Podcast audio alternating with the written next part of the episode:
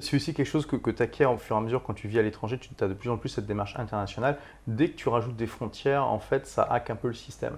Donc, euh, si tu prends un freelance en Belgique, par exemple, c'est pas dans la juridiction de l'URSSAF. Ah oui, d'accord. ok.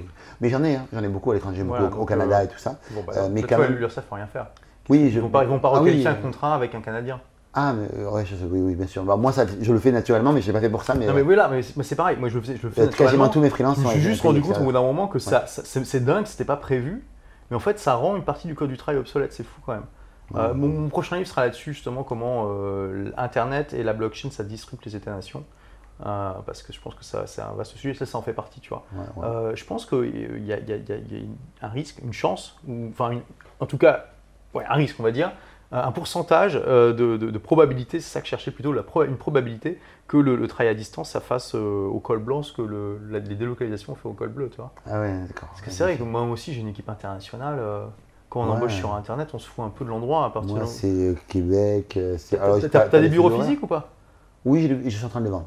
D'accord, oui. Bon bah tu vois. euh, Ouais. et, et dans notre Donc, euh, industrie, on est nombreux à, à faire ça. hein, je veux dire, c'est juste, c'est comme ça parce que Ouais.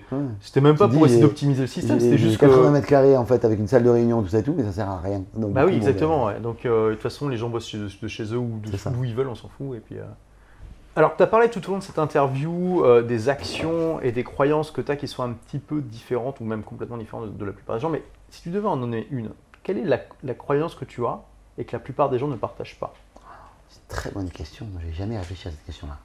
Je ne sais pas si c'est la plupart des gens qui l'ont pas, mais euh, j'ai profondément foi en l'avenir. Hmm, Intéressant. J'ai profondément foi à l'avenir et en mon moi du futur. Hmm. et, en- et aux humains du futur. C'est-à-dire que souvent, en fait, par euh, souci de contrôle, euh, on se stresse.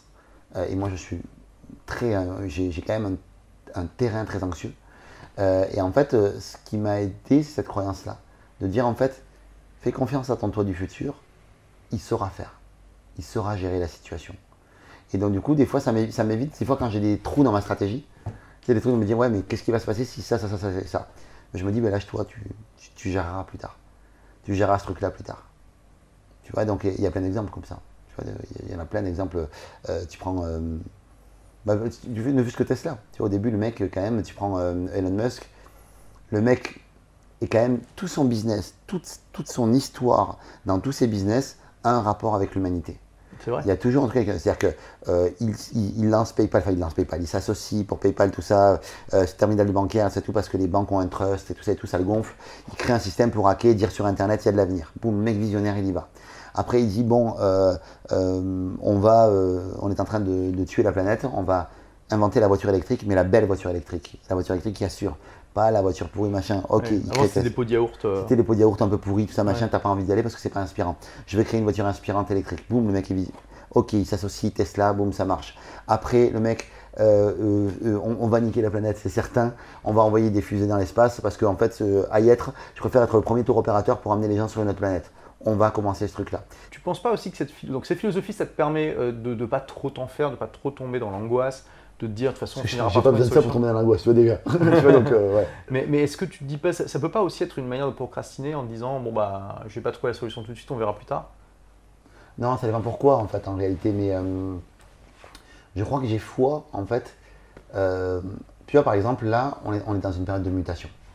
Tous les signaux qu'on nous montre, y compris dans, dans le monde de l'infoprenariat, nous montrent comme quoi euh, il va falloir qu'on rebondisse et qu'on pense différemment notre business parce que il y a une vraie récession qui est en train de se mettre en place avec la hausse des prix, avec tout ce qui se passe là, et du coup les gens ont moins de pouvoir d'achat, ou en tout cas ça va toucher au pouvoir d'achat des gens. Donc nous, il va falloir qu'on rebondisse là-dessus. Il va falloir qu'on sache euh, rebondir, il va falloir tout ça. Eh bien, c'est quelque chose qui ne m'inquiète pas plus que ça. Mhm. Parce que j'ai confiance en ma capacité à lire l'avenir, à lire la, pas l'avenir, mais en tout cas à lire les tendances, à me connecter aux bonnes personnes pour comprendre, tiens, voilà le système, comment ça va fonctionner, voilà comment est-ce qu'on peut améliorer les choses. Et je sais que cette, tu sais, c'est la crise, c'est, c'est en, en- en- en japonais, je crois, ou en chinois, c'est danger-opportunité Hmm. le sigle, c'est danger opportunité. Euh, ben, c'est de me dire ok comment est-ce que dans ce danger que je perçois, ben, je peux y voir l'opportunité? Oui, donc c'est de la résilience Ouais, c'est de la avec une, une résilience. confiance des capacités quand même. Oui, Qui, qui, qui est pas basé sur une désillusion, mais sur des vrais, des vrais tests sur le terrain. j'essaye en tout cas d'être euh, entouré. Tu vois, c'est toujours pareil. Moi, je suis un rêveur. Je suis, un- je suis très rêveur, je suis très euh, poète, on va dire, dans ma manière d'être tout ça. Mais par contre, je sais m'entourer de gens qui sont très pragmatiques. Hmm. Et donc, du coup, comme je sais m'entourer de gens qui sont pragmatiques et je sais être ouvert à eux, même si des fois ça me bride dans ma créativité, même des fois ça me bloque, ben, c'est pas grave. Parce que je sais que je suis entouré des bonnes personnes pour m'aider là-dedans.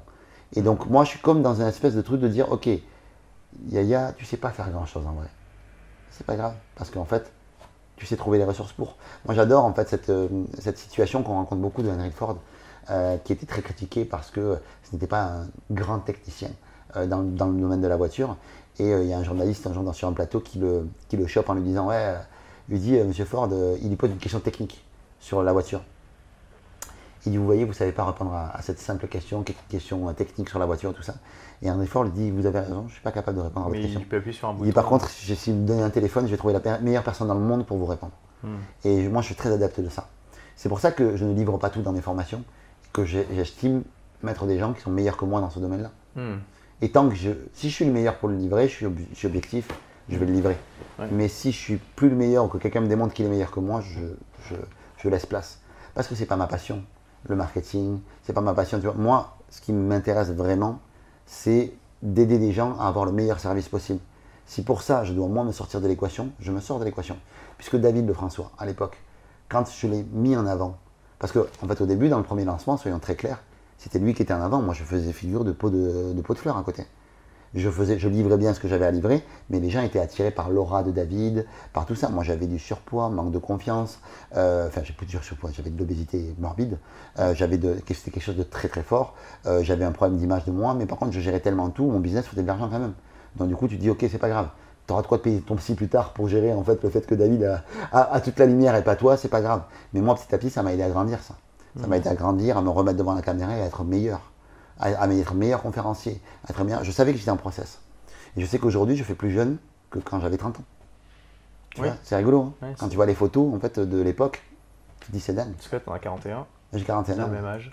Ouais, ouais. Le même âge. Et tu fais plus jeune que quand t'avais 30. Ouais, et c'est fou. Parce que quand j'en avais 30, et j'ai fait un post d'ailleurs, euh, euh, j'avais fait un post là-dessus, et moi je suis pas ultra suivi sur les réseaux sociaux, mais c'est un post qui avait fait 1000 likes, euh, parce que en fait j'expliquais en fait, cette, transformation-là, et en fait ça avait été dingue, en fait ce truc-là, en fait c'est fou, c'est fou, c'est fou ce truc-là. Parce que ça avait vraiment amené en fait ce, ce côté, en fait, ben ouais, je me suis construit au début en n'ayant pas confiance, en ayant un putain de syndrome de l'imposteur, ça m'a pas empêché d'arriver à faire euh, 700 000 euros, et même après le, pro- le lancement d'après, on a fait 950 000 euros, quasiment un million, puis le lancement d'après, on a fait un million deux, puis le lancement d'après, en fait, à chaque fois, on a, on a augmenté, quoi, tu vois, donc euh, tu dis, c'est quand même pas mal, quoi. Merci d'avoir écouté ce podcast. Si vous l'avez aimé, est-ce que je peux vous demander une petite faveur? Laissez un commentaire sur iTunes pour dire ce que vous appréciez dans le podcast, tout simplement. Ça aidera d'autres rebelles intelligents comme vous à trouver le podcast et puis à être inspirés tous les jours ou presque par lui. Merci et à très vite pour de nouvelles aventures.